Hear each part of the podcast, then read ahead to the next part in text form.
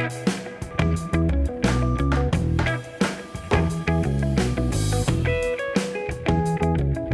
and welcome to Housing Developments. I'm Jerry Howard. And I'm Jim Tobin. Hey, Jerry, how you doing? I'm doing okay, Jim. I know uh, both of us are looking forward to a little rest and uh, recovery this week. Yep. You're headed down snorkeling with your family in the Florida Keys. Yep. And I've seen that movie, Dead Calm. Yeah. That's all I'll say about that. I, on the other hand, am making, hopefully, it'll be my final trip to Disney for a Oh. while. Um, but my daughter Megan, who's graduating from high school, headed to college, is uh, I've taken her there for her graduation trip. it's the happiest place on earth. Well, hopefully, hopefully it will be. That's right. Um, anyway, that's what that's what we're up to. I want to uh, wish everybody a happy Passover and a, a blessed Easter. This is a time of the year for everyone to celebrate the spring and everything that, that hope brings forward for us. And uh, speaking of celebrating, Jim NAHB has a victory to celebrate this week. Uh, our court case over the eviction moratorium.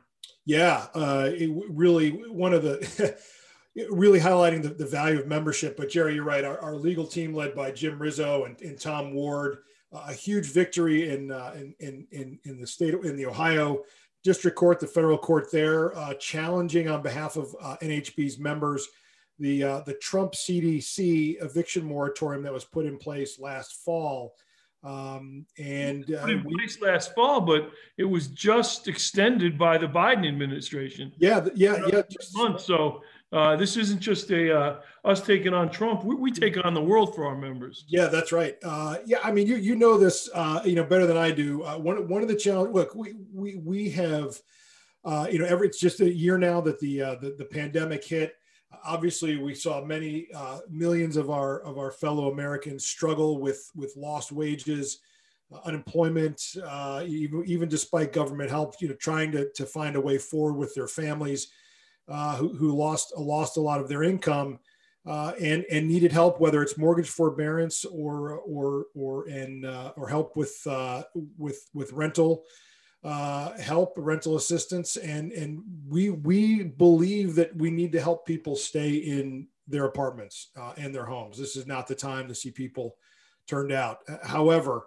Uh, one of the challenges we have was that we thought that the, the Trump administration and the CDC in particular ex- exceeded their given authority to issue this eviction moratorium, which in a lot of ways it, it puts puts our members in a really tough spot. Uh, they've got mortgages to pay on their own apartment buildings. They've got maintenance. They've got staff, uh, and when uh, rent wasn't isn't coming in, uh, it makes it hard for us to, as businessmen and women, uh, to provide the services to keep people in their in, in safe, decent, affordable rental housing. So, uh, like we said, it was it was a poorly crafted decision, a poorly crafted rule by by the CDC, and now we've now seen Trump do it. We've seen, as you said, the Biden administration extend it until the end of June. Uh, but the good news is, the good news is, is that our our legal team uh, won that victory you talked about, and NAHB members are no longer bound by the CDC eviction moratorium. That, that is absolutely incredible. And, and you know, it, it bears mentioning to our listeners that Jim got a phone call from one of his counterparts here in town, another lobbyist for the multifamily industry, who called Jim and said, Hey, nice victory for you guys. Thanks for making my job harder. Well, our job isn't necessarily to make his job harder or make life for his members any worse, but our job is to make life for our members better. And we're very proud of our legal team and what they did uh, in this effort. So uh, kudos to Jim Rizzo and Tom Ward and the legal team, right? Yeah, absolutely. I mean, th- this is, and, and, and I want to make sure, Jerry, you, you know this. Uh, you know, our members are, you know, they provide a, a basic necessity of life. They are compassionate men and women. Um, and, and, and through our work over the course of last year, we, we were able to, to work with uh, the, the previous administration, this administration, and Capitol Hill in order to get tens of millions of dollars in rental assistance. And, and, and we are absolutely encouraging our members to keep working through their state and local authorities who are seeing this money flow from the Treasury Department to them so they can help their their their tenants stay in they can help pay back rent uh, so that the landlords can be caught up. So again those maintenance projects and those staff can get paid. So there is help out there to keep people in. Uh, so I want to make sure that you know there's a holistic picture for for not only not only tenants but also landlords here uh, about help that's coming from the federal government and this eviction moratorium. Again the wrong way to go about keeping people in their homes uh, and, and there are met, there are methods that we're going to take advantage of to make sure that, that, that they stay in. That, that's exactly right. And the other thing i want to point out is is how impressed i have been uh, reading the statistics and the number of american renters uh, and mortgage holders, mortgage uh, ease, who, who have been paying their debts and even through the crisis recognize not just the legal obligation, but the moral obligation uh, that they have. And that, I think, has kept our financial system from going into complete collapse during this pandemic. Yes. So I'm very, very, very impressed with that. Uh, and I'm impressed with the compassion um, that people who hold this debt, whether it's landlords or whether it's banks, uh, have shown to our members who've been in, uh, a little bit behind in making some of their payments on their properties, uh, and our members in showing compassion for their tenants. Uh, right. It's the way um, our system and our country is supposed to work. And as we're starting to turn the corner on this, um, I think there are so many untold American heroes in the financial system that have uh, stopped this from being what could have been a catastrophic event. Yeah, I mean, you you remember in, in 2008 and 9 and 10 and 11 the foreclosure crisis that we had, whether it was multifamily properties or we saw it obviously in, in the single family ownership side. We've we've avoided that catastrophe, to use your word, uh, this time around. I think that's going to bode us well as we, you, as you mentioned, start to come out of this. Hope hope springs eternal in the springtime uh, the, you know, between vaccines and the economy. So optimistic. You know, let's switch gears for a second. Um, today's headline in the Washington Post is calling for uh, a, a, trillion dollars or more in spending yep. uh, for infrastructure and for what they call safety net programs. Um, what exactly do you know about what the administration is proposing? And the question that automatically pops to mind is good lord who's going to pay for it? Yeah uh, well where are uh, the taxes going to come from? And can they raise taxes enough to cover this? Well you know it, it's boy this this is so multifaceted. Yeah so if anything the pandemic is is done is is that it, it has expanded the role of government. Obviously we've seen you know four five six trillion dollars already spent in the in, in under the banner of, of coronavirus and saving the economy and, and saving people's lives and, and I think we all agree money money well spent. But now we are about to shift, I believe, under the banner of coronavirus into this large infrastructure package and additional spending. Uh, we t- there was a lot of press uh, about this last package that the Biden administration passed, containing a lot of social safety net programs. Again, kind of outside the coronavirus uh, that we saw, uh, coronavirus response we saw over the last year and and they're going to accelerate into that notion that we need to expand the federal government spending. Look i'm all for infrastructure. Is home builders we are an end user of that product. We want people to get efficiently from their homes uh, to, the, to their places of work to the ball fields where their kids play to the in the schools where their kids go. We, we want an efficient system. Uh, but trillions of more dollars we may need it but how are we going to spend it jerry? You said that and i'm afraid tax increases are on the table well, I think you're right. The Post actually refers to um, the administration using uh, the coronavirus pandemic as a way of reinstituting an era of big government. Yeah. You know, you and I have been around long enough to remember that Bill Clinton was elected as a Democrat who called for smaller government. Yeah. And President Obama came in and said, let's make the government a little bigger and was stopped and thwarted at every turn. And now all of a sudden, the left wing of the Democratic Party seems to have taken control both in the administration uh, and on the Hill. And they are really driving a strong, strong turn to the left, yep. which will be interesting to see if the American people really want to go that far left. Yep. How much of your weekly paycheck are you willing to give to the federal government? Yeah, I mean they're they're clearly focusing on on the rich. Uh, I, I, think Joe Biden said it's anybody making more than four hundred thousand dollars a year, and I don't know if that's single or or a married couple.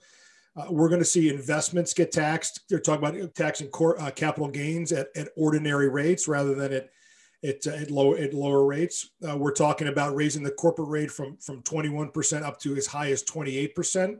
Uh, higher taxes on, on the high earners, like I said, you know, from, from now 36% up to over 39%, which is going to hit many of our members who are sole proprietors and, and, and pay taxes not on the corporate side, but on the individual side.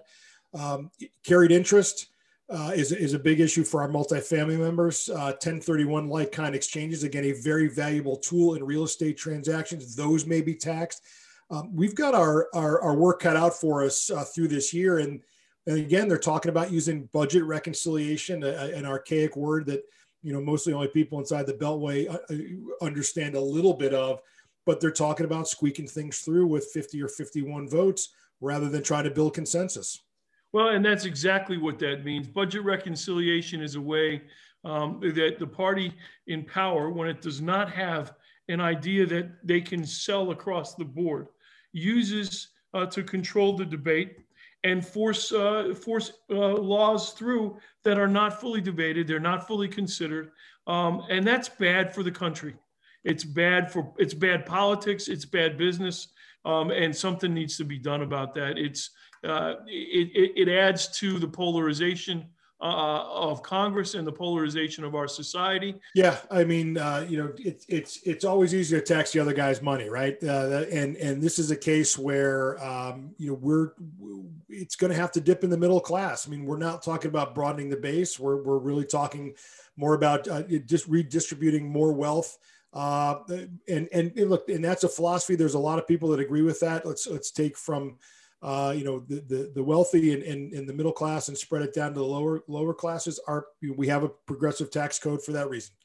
Um, but boy, it's gonna, there, there's a, there's a lot of danger out there.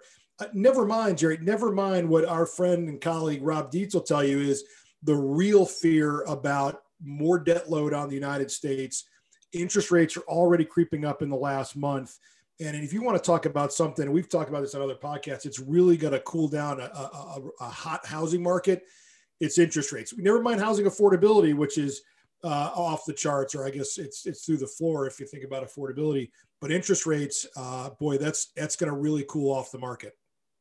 Yeah, you know, speaking of, of housing affordability, again referring to um, the Washington Post. Um, but yesterday there was a, a, a, in the local section um, uh, an editorial written by someone in, in, Montgomery County, Maryland, one of the out uh, suburbs in Washington, calling for housing affordability and basically saying the best way to get housing affordability is to take the pricing of housing out of the hands of the developers. That housing has been priced by developers for too long and that we need to take control of it. Hmm the, the headline in the article was uh, was housing affordability is a confusing issue. Yeah. Uh, we responded to it. We'll see if they publish it or not. But um, uh, the, the, the, misnomer uh, that our members are the ones who set the price of housing uh, with um, uh, the infrastructure costs put solely on the developer right. through impact fees uh, with the rising labor costs and the inability to find labor. And, and they say that it's all on our fault. The American people deserve decent, safe, and affordable housing, but they have to understand the way to get there is to work with those who provide it, not against us. Yeah, no, that's that that's crazy. I mean, so now we're going to socialize housing. Uh, you know, I think uh, I, I think we've seen what happens when you socialize housing yeah, it's just again, like you said, not, not only confusion but ignorance of what it takes to build a house in America, the, the cost involved, and the role of government in that price. And if this you know, gentleman or, or, or woman would, would care to, to sit down with us, I'm sure we'd have a, a fine conversation. And, and I bet I bet uh, we could change their mind. It would be uh, it would be fun to have the talk. Anyway, it would be fun if people from different perspectives talked to one another. Uh, but unfortunately, in the day and age we live in right now, it's uh, uh, it, it, just doesn't happen. It, it's more like shouting and cursing rather than uh, trying to reason and compromise. Yeah. Yeah, it's uh, it's it's going to be interesting spring, uh, no doubt about it. We'll we'll see we'll see what happens. The Democrats can have their work cut out for them in the in the in the Congress. Um, you know, we're going to be right in the forefront with uh, talking about housing affordability, and and lumber continues to be uh, to, to to to lead the way. I, am proud to tell you, Jerry, that we've had uh, about 1,900 members of ours contact Congress about about uh, about uh, lumber prices, and and anybody who's listening, if if you haven't checked your email, I'll look for an email last week. Uh, we'll send another one out, another reminder. Uh, but but but please contact your member of Congress and talk to them about lumber prices, what you're seeing out there. This is the number one issue facing uh, the industry right now, and and it's going to continue continue on until we get the, the government to pay attention to it. And, and, we are starting to get some traction. We are starting to get policymakers to take notice, uh, and just as importantly, the press. We've been getting some really strong media on it uh, in newspapers down in Atlanta, TV stations in Chicago and Dallas, and uh, some of the national networks are now saying, "What the heck is going on with these lumber prices?" And um, that will at least force uh, the the lumber barons uh, to come out of their um, uh, their uh, gazillion dollar mansions and talk to people and realize uh, that, that while they're profiting, the economy is, is, teetering and getting ready to collapse again. Yeah, that's right. We, we have we, we have the, the lumber companies have got to increase production, plain and simple. We can't hear stories about mills that are going down for six weeks. Uh, we we have got to produce and we have got to process every saw log that we can. I know our friends in the logging industry are cutting them as fast as they'll they'll, they'll take them. Uh, we can't be shipping them overseas. I mean, that's the other thing I'm hearing. China's China's uh, you know the, the the the next big big market, if not already a big market. We need to tell our our trade partners, hey, cut your own logs on your own continent. We've got a need right here. Um, and and you know, I'm not you know I'm, I'm as capitalistic as anybody, but man, we need to think about America first here. And I know Joe Biden and Donald Trump both agree with that. Well, I'll tell you a story. I talked to uh, one of our members out in, in the Pacific Northwest in Idaho uh, last week who told me that he is seeing trees cut down in Idaho, moved on to the trucks, and transported straight north across the Canadian border. Now, it seems to me those trees are then going to Canadian sawmills. Right. And probably shipped to China. Yeah. And that to me, that's absolutely appalling. Agreed. Agreed. Anyway, well, you go down to Florida, Jim, and uh, see if you can see lumber down there that we can. Uh, and I will be um, enjoying myself with my family in Disneyland. I hope I'll, I will not have to go, ever go back after this time. I, will tell tell Mickey and Minnie and the gang we said hello. I, I will do that, and uh, you take care. So, Jim, for now, this is Jerry Howard. This is Jim Tobin. Take care. Take care, everybody.